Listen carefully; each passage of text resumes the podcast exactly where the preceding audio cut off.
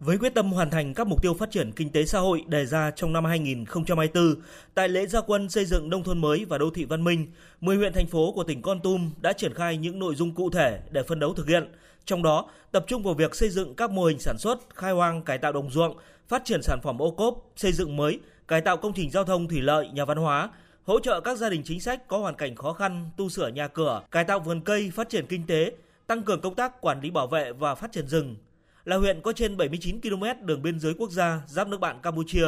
Tại lễ gia quân xây dựng nông thôn mới được tổ chức điểm ở xã Iadan, ông Võ Anh Tuấn, Chủ tịch Ủy ban nhân dân huyện Ia Hờ cho biết. Đảng bộ, chính quyền và nhân dân của huyện đặt mục tiêu xây dựng huyện tới cuối năm 2025 cơ bản là huyện là đạt được các tiêu chí của huyện nông thôn mới. Trên cơ sở các nghị quyết của tỉnh đảng bộ, huyện cũng đã đề ra cái kế hoạch cụ thể để từng xã về đích nông thôn mới với cái mục tiêu cũng như là cái kế hoạch đã đề ra. Chúng tôi cũng đang hết sức cố gắng phấn đấu cũng như đã có cái lộ trình cụ thể để đưa xã Gia Tơi tới cuối năm 2024 để đích nông thôn mới.